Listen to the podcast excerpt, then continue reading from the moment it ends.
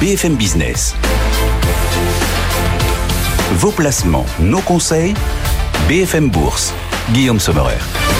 Un peu plus de 17h, on vous accompagne en direct sur BFM Business au rythme des marchés. Quelle hausse À nouveau, une hausse d'1,3% en ce moment sur le CAC 40, 7166 points. Wall Street aussi progresse bien. Alors surtout le Nasdaq, grâce aux banques centrales, euh, dont on sent qu'elles tentent à peut-être commencer à assouplir un certain nombre d'éléments.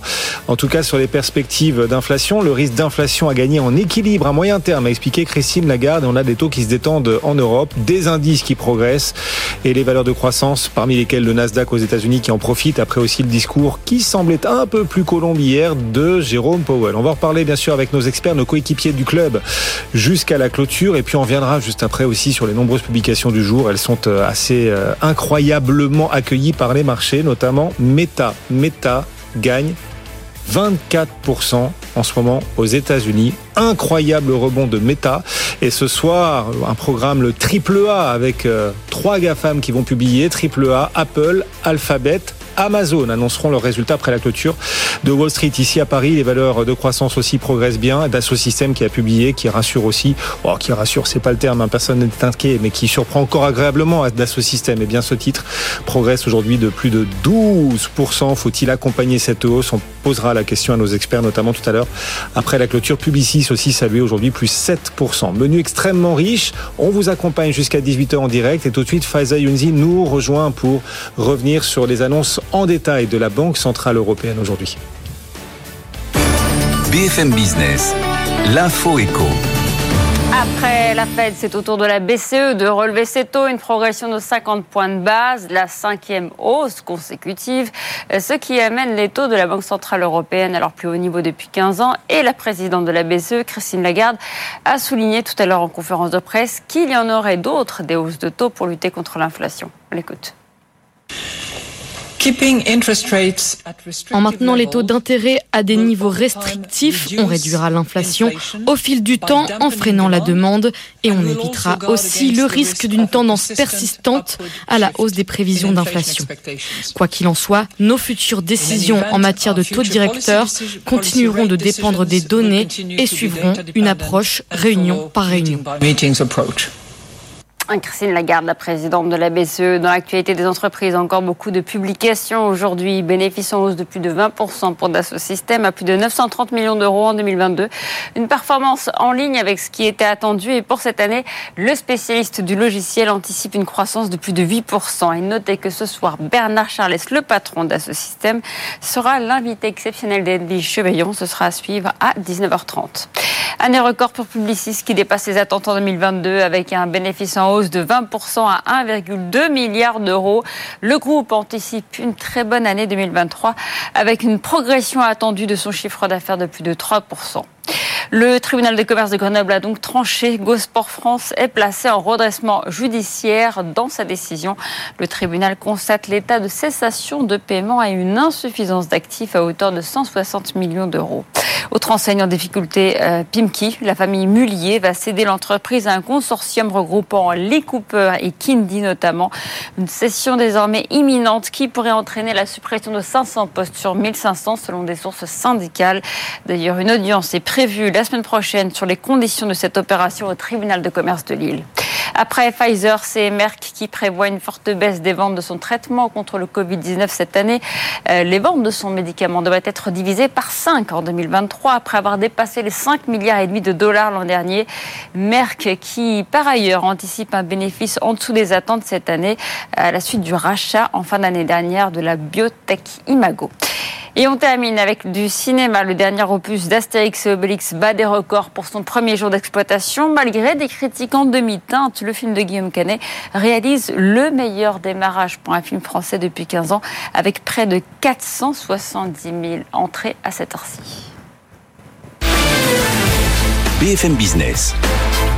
BFM Bourse Merci Faiza, vous nous accompagnez tout au long de cette fin de journée, bien sûr, pour parcourir l'ensemble de l'actu et revenir, et revenir sur les grandes annonces de la Banque Centrale Européenne. Nos deux coéquipiers du club aussi vont nous aider à analyser la réaction des marchés, cette hausse des marchés en Europe, cette hausse assez clair, net et sans bavure à Wall Street aussi, notamment pour le Nasdaq. Les valeurs de croissance signent les plus fortes progressions aujourd'hui. On en parle avec Nicolas Gossman, chef économiste, la financière de la Cité. Bonjour Nicolas. Bonjour. Bienvenue. Et Didier Borowski euh, pour Amundi Institute à nos côtés également. Bonsoir. Bonjour Didier. On est entre Bonsoir. Voilà. Bienvenue sur le plateau de, de BFM Business. On est entre le jour et la nuit aussi sur euh, les banques. Pas fait exprès. Hein, entre le jour et la nuit sur les banques centrales, qu'elles soient européennes ou américaines, les banques centrales qui certes, continuent de relever leur taux, mais semblent assouplir certains points. On sent le ciel dans le discours des banquiers centraux un peu moins 100% gris. On sent un peu de lumière transparaître peut-être pour la suite. En tout cas, les marchés veulent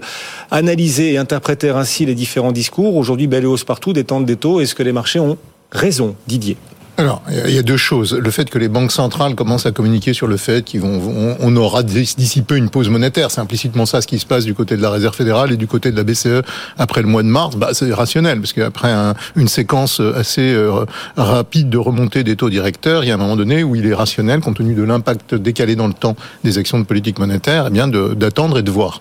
Donc, c'est ce qui va se passer aux États-Unis. Il y a encore un peu de hausse de taux et puis il va y avoir une longue pause monétaire, c'est notre sentiment. Et c'est ce qui va se passer aussi un peu plus tard du côté de la zone euro.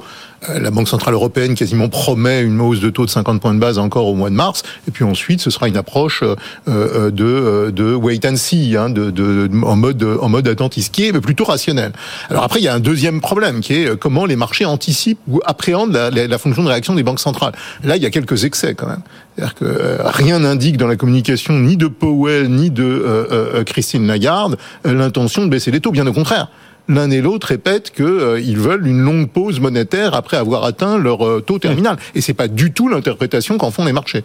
Donc il y a un hiatus, j'ai envie de dire, entre l'interprétation récurrente des marchés, de la communication des banques centrales et la communication des banques centrales. Et le juge de paix, bah, ça va être le rythme de désinflation qu'on va connaître dans les mois qui viennent. Ça va être aussi euh, la persistance, enfin je veux dire l'impact sur la croissance, ça va être aussi un élément important. Mais le, le, le, juge de paix, ça va être le rythme de désinflation. Parce que là, il y a un pari qui est fait par les investisseurs, qui est de dire bah, finalement, ce que les banques centrales nous disent c'est qu'elles vont arrêter de monter les taux si la désinflation est assez marquée.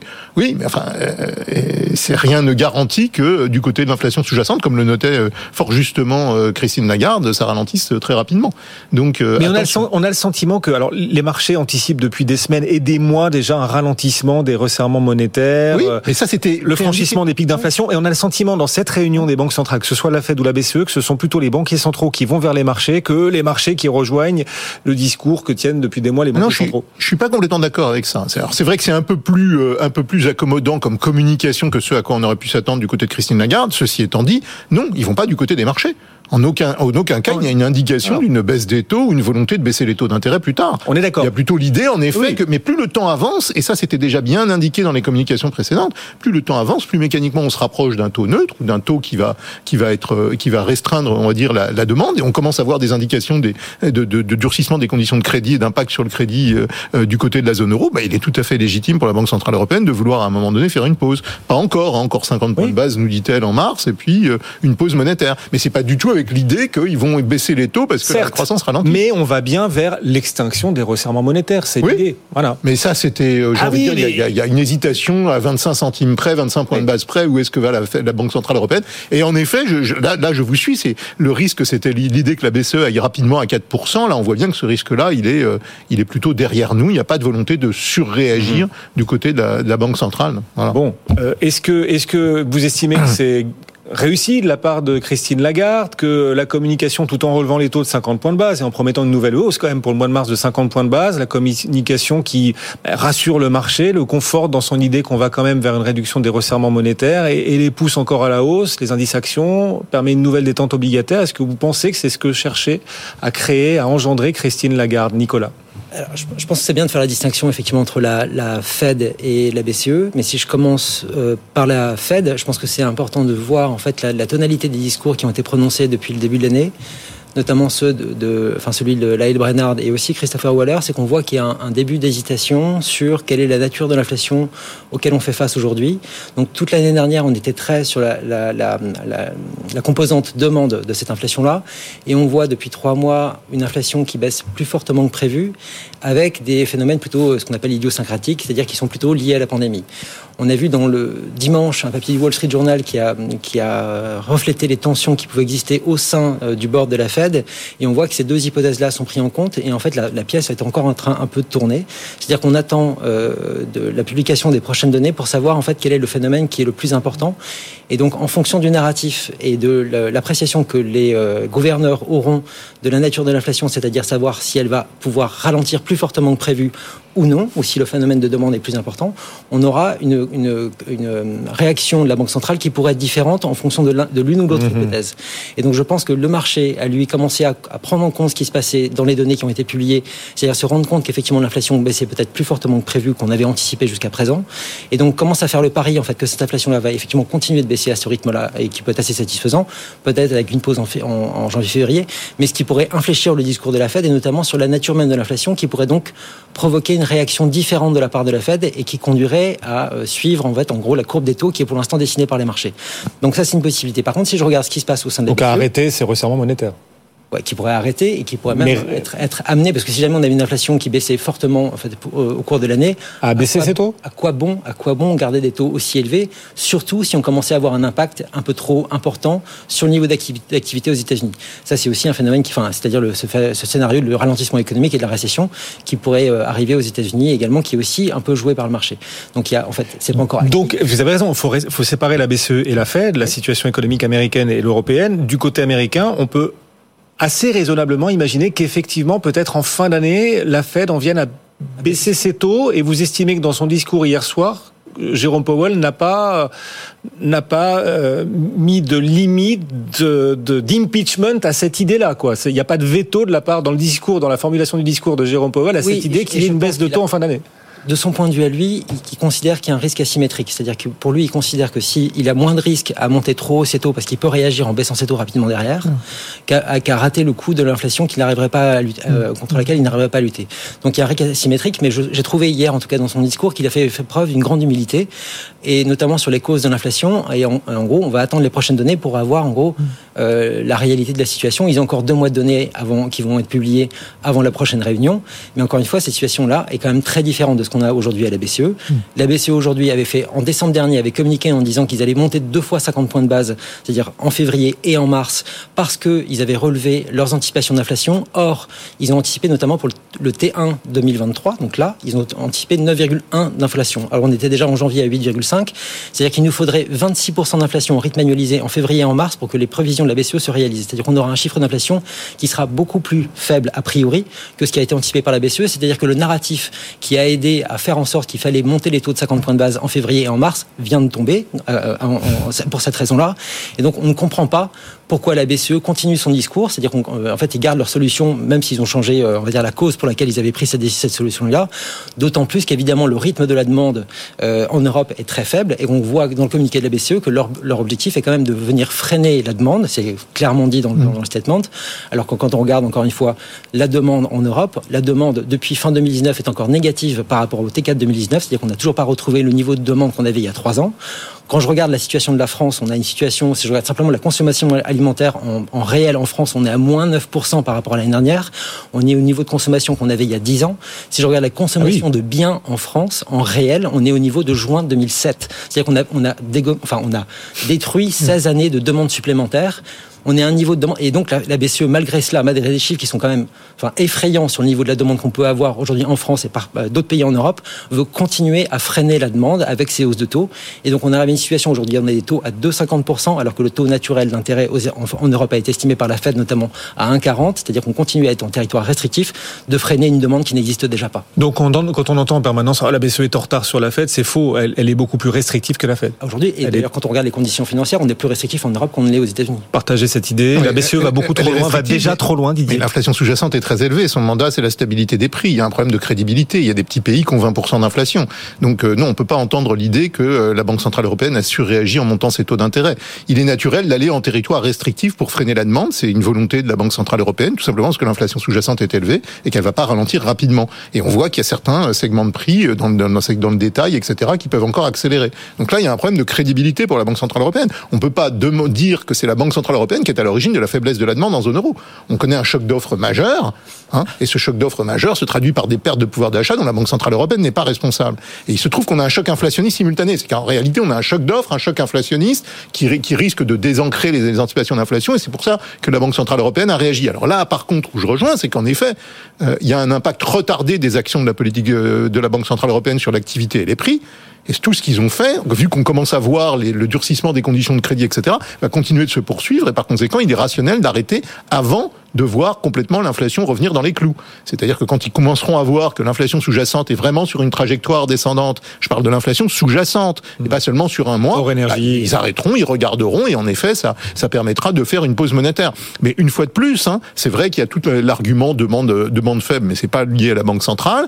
Euh, euh, euh, il faut regarder aussi les taux d'intérêt réels. Là, il y a un problème de crédibilité. On sort d'une période d'accommodation monétaire qui était gigantesque. Voilà. Donc le taux directeur réel de la Banque centrale européenne, il reste en territoire négatif. Il est quand même difficile de dire que les conditions sont excessivement dures dans la zone euro quand on a des taux d'intérêt réels négatifs. En revanche, en termes de séquence, le durcissement des conditions monétaires, puisqu'on part d'un niveau d'accommodation, vient bien peser sur la demande. Et ça, c'est deux choses séparées.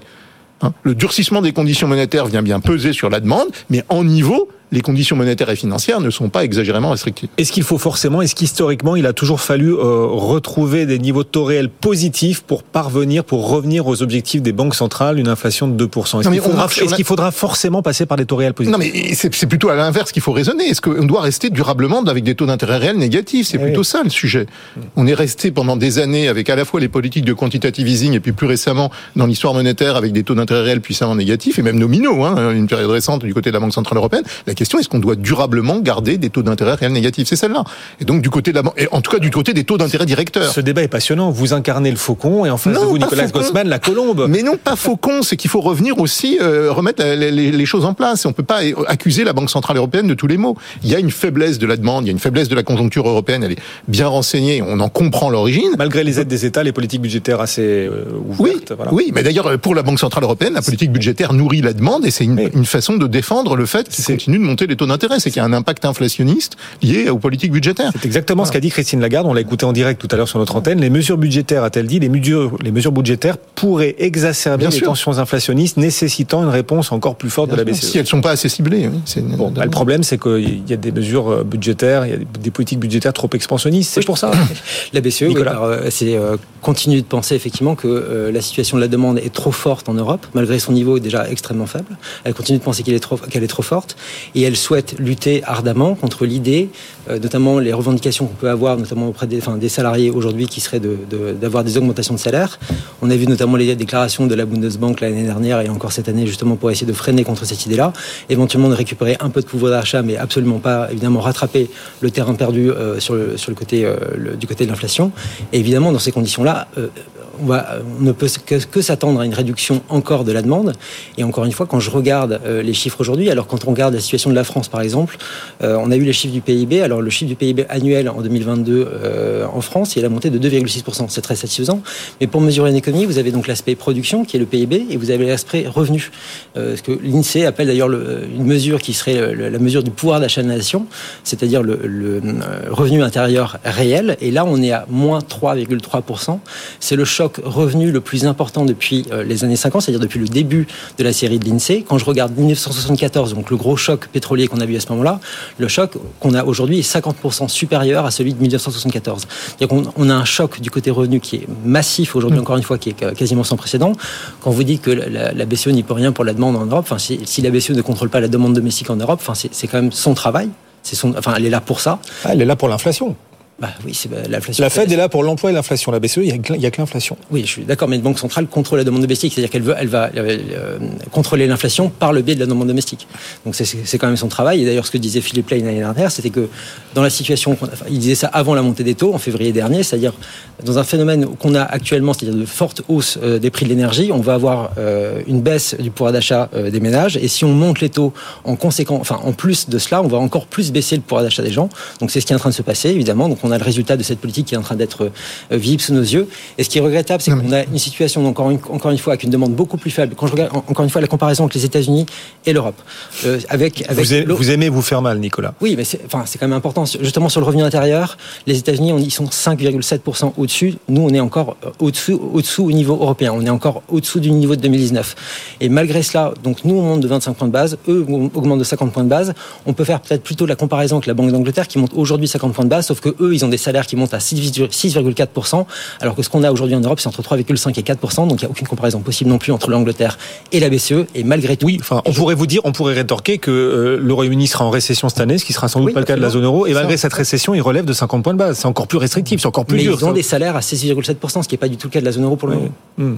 On poursuit nos échanges, messieurs. Dans un instant, Nicolas Gossman et Didier Borowski nous accompagnent jusqu'à la clôture des marchés. Le CAC 40 gagne 1,4%, 6170, 7000, oula, 7177 points. On n'est plus très loin des records absolus sur le CAC et dividendes réinvestis, c'est fait. Ça y est, on est déjà sur des plus hauts historiques aujourd'hui. Jamais on n'était monté aussi haut. Le CAC 40 dividende réinvesti est à 21 095 points en ce moment. C'est du jamais vu. On va rejoindre à New York Sabrina Qualiozzi. Rebonjour Sabrina pour prendre le pouls aussi des marchés américains et Meta qui a publié hier soir. Comment se passe cette séance chez vous aux États-Unis? Sabrina.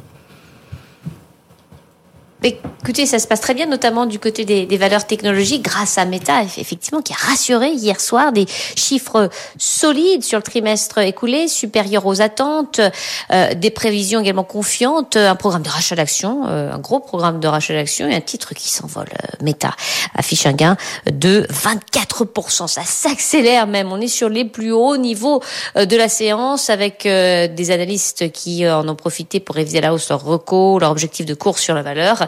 Euh, le titre Meta qui est en hausse à 190,50 qui emporte dans son siège les autres valeurs du secteur donc euh, et notamment euh, Amazon qui prend 6% et qui doit publier ses résultats trimestriels ce soir après la clôture.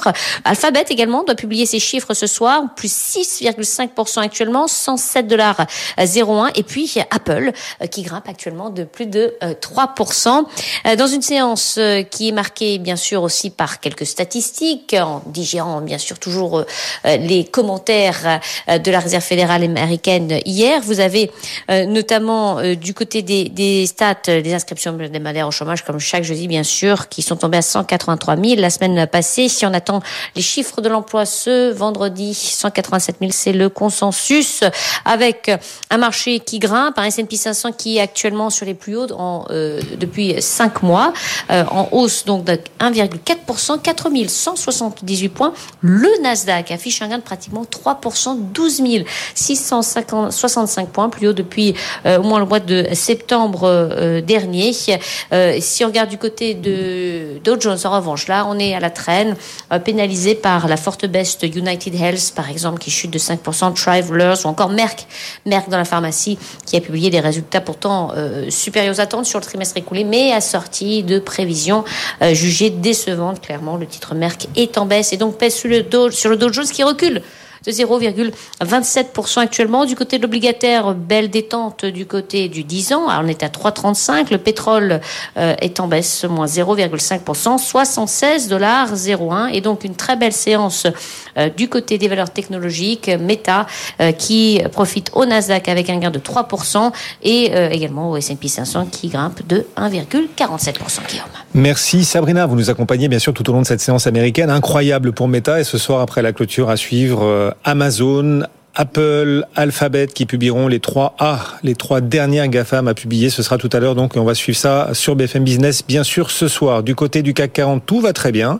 1,5%, c'est la hausse du CAC, 7180 points d'assaut système, les valeurs de croissance, parmi lesquelles d'assaut système progresse. Dassault Systèmes plus forte hausse aujourd'hui, plus 13% après euh, sa publication. Ces prévisions également qui font plaisir une nouvelle fois au, marché. 13% de hausse. Faut-il accompagner encore euh, cette hausse? On posera la question tout à l'heure à nos experts après 17h35. On reviendra aussi sur la belle publication et les perspectives impressionnantes hein, de Publicis pour 2023. Ce titre gagne 7%. En attendant, bah oui, ce sont les banques centrales qui font quand même le beau temps sur les marchés aujourd'hui. Parfois c'est la pluie, mais c'est souvent le beau temps depuis quelques semaines, malgré le ton très faucon des banquiers centraux tout au long des derniers mois. Un ton un peu moins faucon cette fois-ci ce qui pour le coup peut expliquer véritablement cette hausse. Nicolas Gossman nous accompagne, la financière de la Cité, et Didier Borowski pour Amundi Institute. Institute, je vais y arriver Didier. Il y a quand même cette phrase, c'est peut-être la phrase qu'il faut retenir euh, de ce round euh, monétaire. Elle vient de Jérôme Powell. Le processus désinflationniste est enclenché. C'est Jérôme Powell qui le dit. Ça, c'est un tournant, Didier. Hum, je crois pas. Le processus, c'est le consensus. Oui, mais c'est de la part d'un banquier central, ça faisait longtemps qu'on attendait ça. Ben, on voit bien que le pic d'inflation est passé aux États-Unis, que l'inflation sous-jacente commence à ralentir. Ah, mais les économistes le disaient, l'avaient vu. C'est la, première fois que Jérôme Powell le dit. D'accord, mais la question, mais parce qu'il approche de la pause monétaire. Mais une fois de plus, ça ne veut pas dire une baisse des taux en cas de récession, en cas de petite récession, de ralentissement marqué de l'activité. Ça, c'est un premier élément.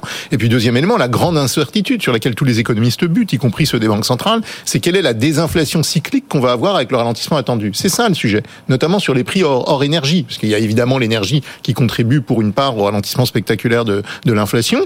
Mais mis à part l'énergie, on voit une inflation sous-jacente. De notre point de vue, elle va rester quand même euh, beaucoup plus rigide à la baisse. Maintenant, il est vrai qu'il y a un scénario haussier. L'inflation collante, comme on dit. Oui, c'est-à-dire une forme de rigidité à la baisse. Elle ralentira, donc le processus de désinflation est enclenché, mais à un rythme lent. Et la vraie bonne question, c'est à quel rythme d'inflation sous-jacente on va se stabiliser d'ici 12, 12 mois. Quel rythme d'inflation sous-jacente va-t-on stabiliser? Exactement. Et est-ce que, est-ce qu'une croissance qui reste molle en zone euro va être suffisante pour endiguer les pressions haussières sur certains prix parce qu'on a toujours des coûts qui sont élevés Alors, ah, la réponse, elle est tout sauf simple. Donc il y a un pari qui est fait par les investisseurs obligataires aujourd'hui, notamment en Europe, qui est de dire mais finalement la, Banque centrale européenne va arrêter de monter ses taux. On a une pression sur la demande et la BCE finira par baisser ses taux. Je ne crois pas qu'on soit dans cette configuration. Il y a un excès du côté des marchés obligataires dans la réaction d'aujourd'hui. Il y a toujours ce grand point d'interrogation sur l'ampleur de la désinflation cyclique à venir. On pourrait être surpris par une inertie du côté de l'inflation sous-jacente. Elle ralentirait, mm. processus désinflationniste enclenché, mais à un rythme trop lent et donc qui ne justifierait pas, qui pourrait justifier une pause monétaire, mais en aucun cas une euh, des baisses de taux d'intérêt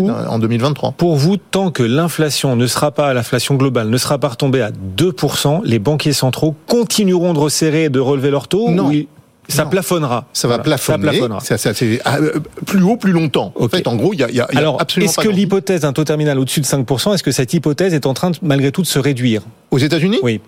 Bon, je crois qu'elle reste intacte. Elle reste, intacte. Alors évidemment, il va y avoir l'ampleur du ralentissement américain qui va jouer un rôle majeur. Mais au jour d'aujourd'hui, je crois qu'on peut toujours tabler sur un, un taux, euh, un taux terminal des Fed Funds de l'ordre de 5,25. Bon, maintenant à 25, 25 points de base, faut être clair. Personne ne sait vraiment quel va être le taux terminal. Il va y avoir euh, une période d'attentisme qui va suivre. Mais du côté de la Banque centrale européenne, puisque c'était quand même le phénomène du jour, c'est vrai qu'il y a une tonalité de la communication un peu plus accommodante avec des risques équilibrés. C'est vrai qu'il faut reconnaître qu'on pourrait très bien être surpris, comme on a été surpris par l'inflation l'année dernière, par le rythme de désinflation c'est pas notre sentiment au jour d'aujourd'hui, mais c'est quelque chose qu'il va, falloir garder à l'esprit. Les investisseurs se positionnent un peu trop rapidement sur le scénario très optimiste de désinflation accélérée du côté de l'Europe. Ça va. Donc il y a un positionnement, un pari qui est pris par les investisseurs obligataires, qui nous semble être un pari un peu risqué. En tout cas, euh, c'est ça qu'on va regarder de très près. Et c'est pas simplement l'inflation totale, c'est certains segments des prix, les prix des services hors hmm. alimentation, hors énergie, etc. Donc il va falloir regarder ces segments-là sur une base mensuelle. Et vous êtes davantage gêné par la détente obligataire euh, du jour que par la hausse des actions? La hausse des actions les deux. vous gêne moins Les deux? Les deux. C'est la détente obligataire me semble excessive en réaction à la communication de la Banque centrale européenne. Et deux, bah, du côté des actions, il nous semble que le rallye qu'on observe depuis le début de l'année, compte tenu de ce qui a été dit hein, sur la demande interne. La consommation, la consommation va être sous pression cette année. Hmm. On échappe peut-être à la récession, mais on n'échappera pas à deux années de croissance molle. Hein. Donc euh, on n'est pas du tout dans une typologie de reprise euh, post-Covid avec une épargne accumulée. Euh, voilà. Donc là, on a plutôt des salaires réels qui sont en berne. Les salaires ne rattrapent pas les prix. On a du pouvoir d'achat qui va peser sur la consommation.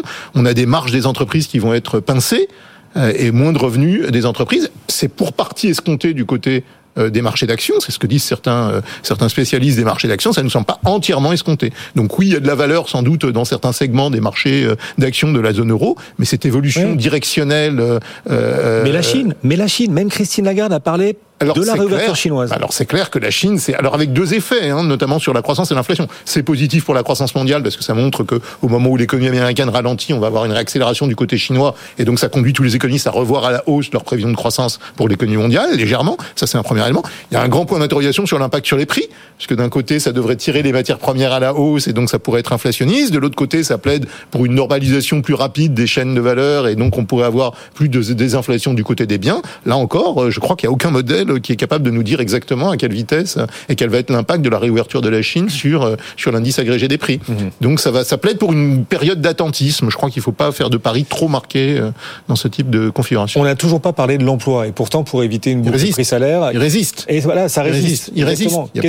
Qu'est-ce qu'ils en disent les banquiers centraux là-dessus? Ils disent que ça va finir par craquer, que l'emploi va finir par se refroidir, ou ils commencent aussi, en assouplissant un peu leur tonalité, commencent aussi à jeter l'éponge face à ce marché de l'emploi qui ne veut pas ralentir réellement. On a une nouvelle baisse tout à l'heure des inscriptions de bénévoles au chômage aux États-Unis. Nicolas. Alors aux États-Unis, oui, c'est un phénomène assez particulier, mais je pense que c'est là où ça devient très intéressant. C'est, je pense, qu'une des questions qui fait que la Fed commence à douter sur la nature de la, de la, d'une inflation qui s'est tirée par la demande, parce qu'on voit ce qu'on constate aujourd'hui, si on voit un ralentissement de l'inflation aux États-Unis, un ralentissement des salaires, alors que l'emploi continue de caracoler euh, euh, assez fortement. Même si, même si on a un ralentissement, la création d'emplois sont très importantes. On a eu hier les publications des offres d'emploi disponibles sur le marché, très fortes euh, également. Et donc quand on voit ces chiffres-là et le ralentissement en même temps de l'inflation, il y a quand même des questions à se poser sur le narratif. Et quand on voit aussi, en fait, et, juste pour revenir un petit peu sur la question de, de, la BCE, quand on voit la réaction du marché aujourd'hui, on voit donc cette baisse très importante, notamment on voit les taux allemands qui subissent leur plus grosse baisse depuis 2011 euh, dans la journée, euh, enfin aujourd'hui. C'est quand même assez, je pense, assez révélateur. Ensuite, il faut regarder évidemment les prochaines séances pour voir confirmation de ce mouvement-là. Mais je, euh, a, priori, ça devrait quand même signaler que le marché commence à considérer que l'impact que va avoir la hausse de taux qui a été décidée aujourd'hui et au mois de mars va avoir sur la croissance et donc devrait forcer la BCE à agir. Et encore mmh. une fois, quand on regarde ce qui se passe du côté de l'inflation sous-jacente en Europe, alors que euh, l'histoire qui est vendue aujourd'hui par la Banque Centrale Européenne, c'est que cette inflation sous-jacente est tirée par la demande euh, européenne. À mon avis, ce n'est pas le cas, et cette inflation sous-jacente européenne euh, n'est que la diffusion euh, donc tous les prix euh, de la hausse des prix de l'énergie, notamment de l'alimentation, qui viennent de l'extérieur. Donc c'est des prix importés qui augmentent très fortement, les prix de l'énergie, et qui se diffusent au fur et à mesure dans l'inflation corps. Quand on fait un travail de corrélation entre les, entre les deux séries, on voit qu'il y a un décalage de 6 mois qui est quasiment parfaite entre l'inflation euh, des prix de l'énergie et l'inflation du reste. C'est-à-dire qu'en gros, tous les prix européens sont en train de s'adapter à des prix d'énergie assez élevés. Et donc, si la demande n'est pas responsable de la hausse des prix en Europe, à quoi bon pour la Banque centrale, venir freiner la demande pour venir faire baisser l'inflation. Donc oui, il n'y a, a, plus de sens à ce que fait aujourd'hui la BCE. Et donc je pense que cette, ce scénario-là est aussi un peu acheté par le marché. C'est-à-dire que la, la, la, BCE pourrait être aussi amenée, euh, en se rendant compte que la situation n'est pas forcément exactement ce qu'elle avait raconté l'année dernière, à changer euh, son discours et à, et à amender sa, ce que, son approche. C'est ce que vous inspire l'incroyable détente des taux obligataires, en effet, euh, ici en Europe, beaucoup plus puissante qu'aux États-Unis. Hein. Oui, oui, tout à fait. Et, enfin, aussi très forte, mais évidemment, enfin, des taux italiens aujourd'hui qui, enfin, qui sont quand même très très élevés aujourd'hui, il est plus, il est plus cher d'emprunter aujourd'hui en Italie avec une croissance zéro à 10 ans qu'aux États-Unis avec une croissance qui est très forte. Donc ça n'a plus aucun sens. Et évidemment, le resserrement des conditions financières qui est orchestré par la BCE hmm. aujourd'hui pénalise la croissance et donc les capacités de production européennes pour le long terme. Alors voilà, est-ce qu'on peut interpréter aussi comme ça l'incroyable détente obligataire aujourd'hui en Europe, à savoir qu'en effet, la BCE, en relevant encore ses taux et en promettant de les relever à nouveau de 50 points de base en mars, va mutiler littéralement l'économie européenne, ce qui l'obligera en effet à hmm. abaisser ses taux, ce qui est le pari des marchés, auquel vous ne croyez pas. Mais, mais est-ce que c'est ainsi qu'on peut, qu'on peut expliquer l'incroyable détente obligataire Je pense qu'on fait des, des, commentaires à nauséam sur la politique monétaire. C'est pas le nerf de la guerre aujourd'hui. Alors bien sûr, les marchés sont nerveux, peuvent réagir, mais fondamentalement, la question qui va se poser, ça va être comment de traiter la transition énergétique. Euh, les, les... Mais non, mais ça va être les vrais sujets fondamentaux. Elle en a parlé, Christine Lagarde. Elle en a parlé. Comment, comment, comment euh, les politiques budgétaires ou les anciens programmes vont être fléchés, euh, comme il a été indiqué hier par Ursula von der Leyen. Ça, ça fait partie des sujets fondamentaux pour la croissance de demain. Je on peut pas sérieusement dire que ce que fait la Banque centrale européenne pénalise la croissance future. La croissance future, elle va dépendre des gains de productivité, elle va dépendre euh, de, de, de plein d'autres facteurs qui n'ont rien à voir avec les politiques monétaires. Voilà. Donc euh, bien sûr, il y a un impact conjoncturel sur la demande, c'est hmm. ça qu'il faut surveiller, c'est ça que la BCE, c'est son travail, va surveiller à court terme. Mais je ne crois pas qu'on puisse dire qu'on a le potentiel de croissance de la zone euro en danger parce qu'on a une remontée des taux directeurs de la Banque centrale européenne. Parce qu'on est dans une période très particulière, une période historique, en effet, d'investissement massif, de transition énergétique. bien sûr, c'est ça le nerf de la guerre. technologique. Ça va être le nerf de la guerre. C'est c'est ça. C'est comment comment on va financer cette transition énergétique. Il faut aussi arriver à un fonctionnement euh, bien opérationnel de l'union des marchés des capitaux. Ce qui voilà, on n'a pas un bon fonctionnement de l'union des marchés des capitaux. C'est encore souligné par euh, Ursula von der Leyen hier. Et puis euh, il y a ce réfléchage en effet de certains centaines de milliards qui ont déjà été annoncés lors de la crise du Covid pour justement faire face à l'Inflation mmh. Reduction Act. Là, on est là, on est face vraiment à des dépenses stratégiques qui vont vraiment compter dans la décennie qui vient. Viennent. Bah C'est voilà. pas la politique monétaire le Nicolas, il y a des réserves de croissance. Ouais, enfin, je trouve que c'est tellement réussi le travail de la BCE que maintenant, quand on regarde l'enquête qui a, INSEE qui a été publiée la semaine dernière sur les euh, euh, l'enquête auprès des entreprises, c'est-à-dire que la, la volonté des entrepreneurs à investir dans les futures capacités de production est tombée au plus bas de la série euh, de 20 ans, euh, donc euh, pour le, le dernier mois. Et la cause qui est citée en numéro un, c'est euh, les conditions financières, le durcissement des conditions financières en Europe. C'est-à-dire qu'aujourd'hui, en fait, les entreprises ne vont pas investir dans les futures capacités de production justement qui permettront d'une part de contenir l'inflation, d'une part de faire toutes les transitions nécessaires.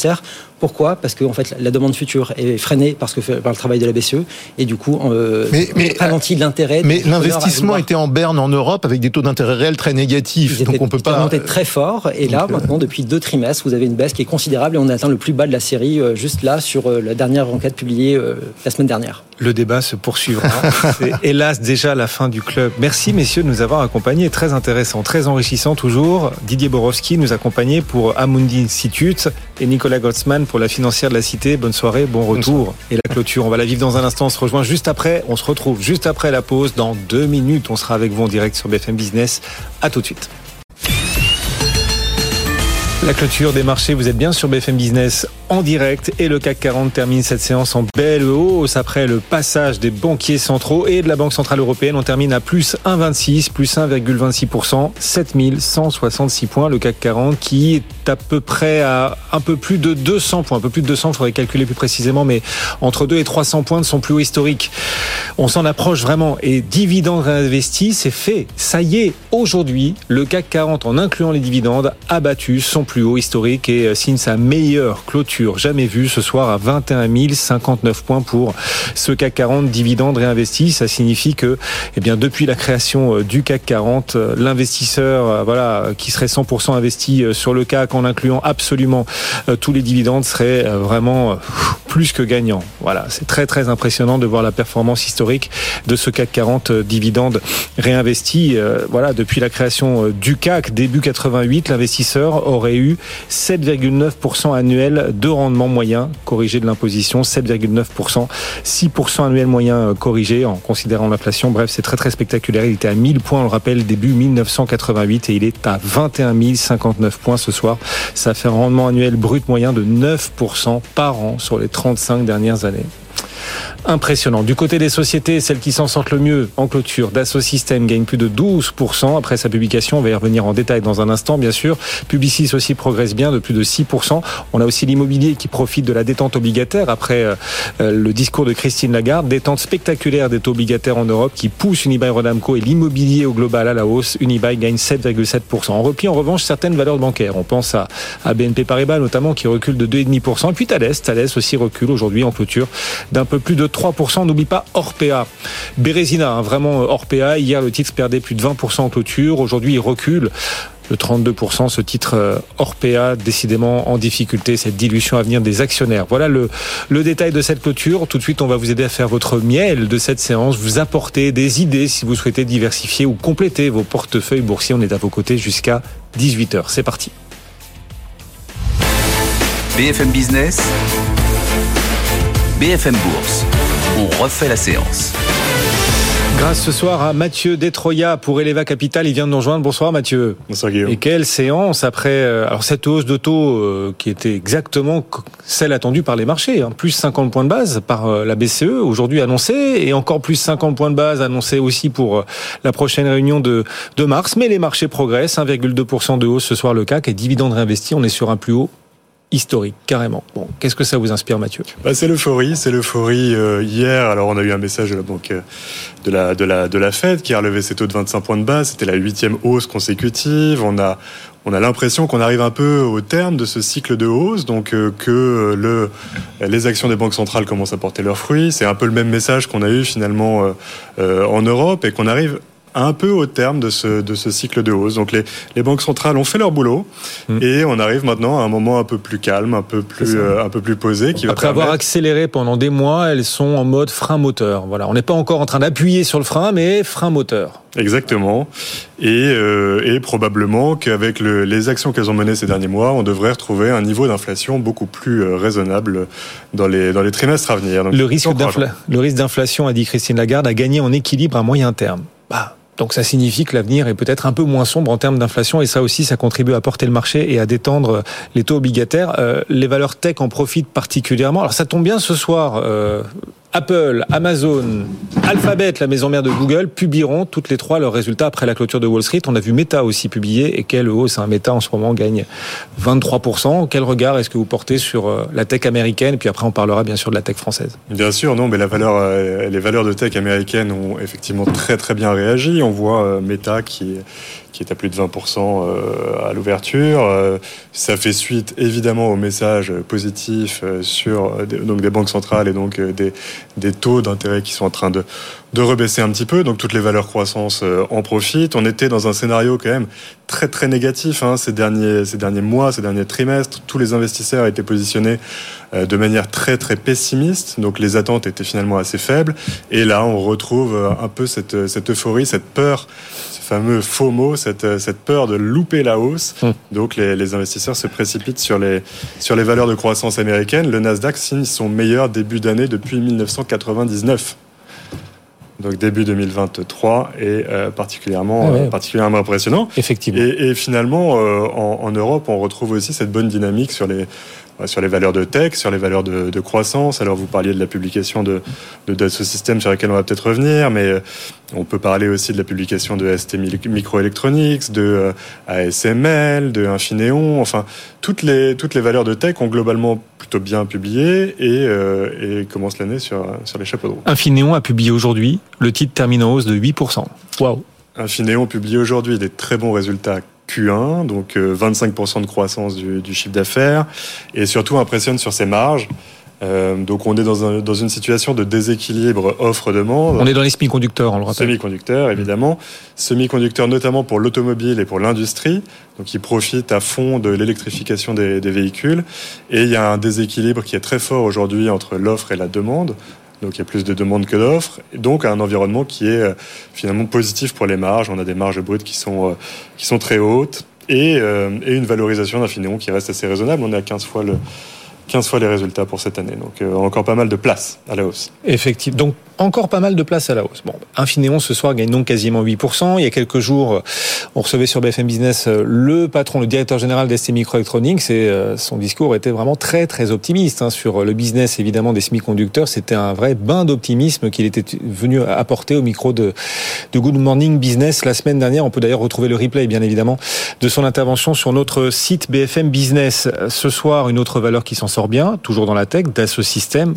Alors tout à l'heure, nos spécialistes de Swiss Life Banque Privée nous disaient une, valeur qui gagne 12%, c'est le cas ce soir en clôture, hein, Dassault Systèmes plus 12, une valeur qui gagne 12%, on a du mal à l'acheter. On se dit c'est un peu excessif, surtout pour un titre comme Dassault Systèmes. Est-ce que le marché va, va, va trop vite, va trop loin? Une hausse de 12% Dassault Systèmes, est-ce que c'est excessif à vos yeux, Mathieu?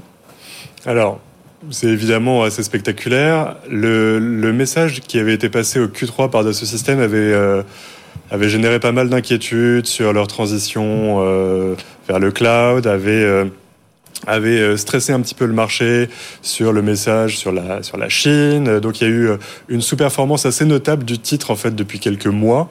Euh, si on le compare à d'autres valeurs du secteur, par exemple à SAP, il avait, le titre avait vraiment sous-performé. Donc la publication du jour, elle est rassurante sur, sur plusieurs facteurs. Sur la transition vers le cloud, ils parviennent à rassurer en disant que finalement euh, la demande est, est, forte, que les marges sur le cloud sont bons et que la transition se fait euh, relativement en douceur. La, demande de la part des clients est également euh, très forte. Euh, pas de ralentissement dans toutes les verticaux, dans, toutes les, dans tous les cœurs de métier, euh, sur la, euh, la partie life science, sur la partie industrie. Donc finalement, euh, on a, on a un environnement qui reste porteur et on a un moteur de croissance qui a disparu depuis quelques trimestres, qui est la Chine, qui va toujours euh, pas revenir sur le début d'année, mais qui, à un moment dans l'année 2023, va, va, refaire une apparition. Donc euh, on a cet optimisme qui revient et finalement un, un chiffre d'affaires qui devrait croître de 8-9% en 2023, ce qui est quand même oui. remarquable dans un environnement euh, tel qu'on le connaît. Dassault Systèmes. Vous qui nous suivez à la radio, à la télé, vous pouvez aussi consulter cet article sur notre site BFM Bourse consacré à Dassault Systèmes, bien parti pour atteindre en avance sa cible de bénéfices pour 2024. Le groupe rassure le marché, donc cet article que vous pouvez d'ores et déjà consulter sur notre site BFM Bourse. Un autre sur euh, Publicis, autre publication du jour hein, sur euh, les marchés, sur le marché parisien. Euh, Publicis porté par le numérique et les gains de contrat. Le groupe signe une nouvelle croissance record en 2022. Article à consulter lui aussi sur notre site BFM Bourse. Cette hausse ce soir en clôture, Mathieu, assez spectaculaire également, plus 6%. Est-ce que Publicis vous convainc au point de vous dire bah, que ouais, cette hausse de 6% est justifiée? Alors nous, on n'est pas actionnaire, mais effectivement, le, changement de, statut du groupe est assez impressionnant. 9,5 de 9,5% de croissance euh, organique au, au, Q4. Le consensus était un peu plus prudent, il attendait 5%. Et surtout des perspectives 2023 qui sont assez bonnes, puisque euh, il tape sur 3 à 5% de croissance organique pour l'année prochaine, quand le consensus n'attendait pas de croissance.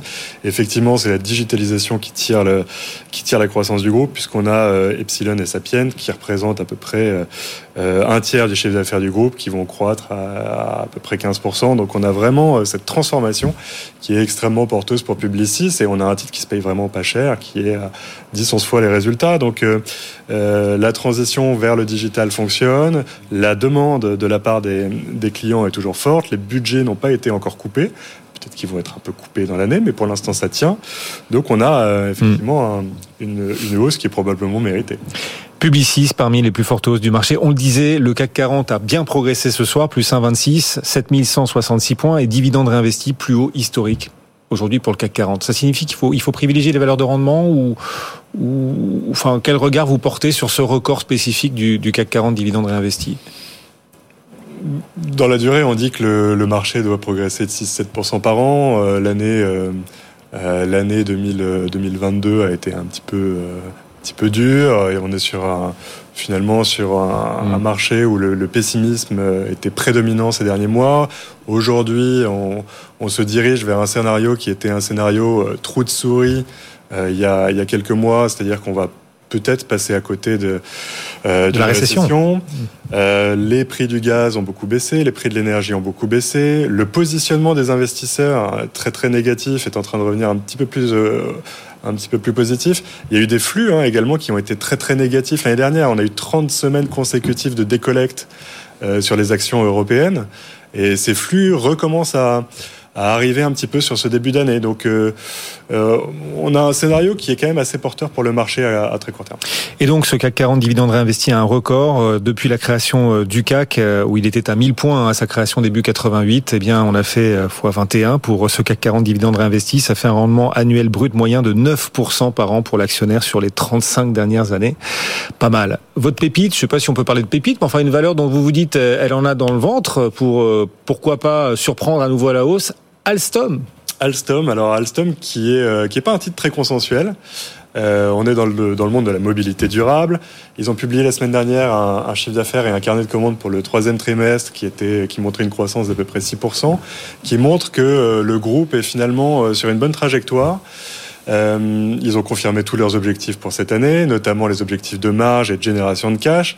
Donc cette bonne publication montre que, un, l'exécution s'améliore, que le management de qualité a pris les bonnes décisions, euh, que euh, le, la demande est toujours très forte, que le trafic est revenu finalement sur des niveaux pré-Covid, donc toute la partie maintenance est en train de revenir également.